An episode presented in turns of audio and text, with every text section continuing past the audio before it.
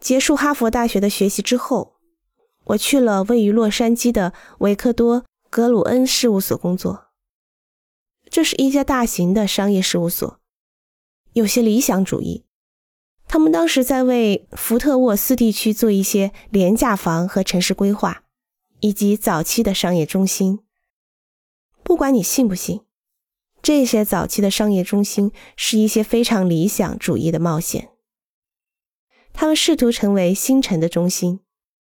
而这在美国的郊区城市中心的建设中是一种全新的尝试。在那里工作的期间，我在周末和晚上也会为自己做一些小工程，包括一些住宅和改造项目。我试着学习一些真正的建造，因为格鲁恩事务所的工程项目规模非常庞大，不容易深入理解。在格鲁恩事务所的时候啊，我除了做设计之外，也做一些管理工作，主要负责几个小组的管理工作和财政工作。在此期间，我学会了如何与业主谈判一些大工程，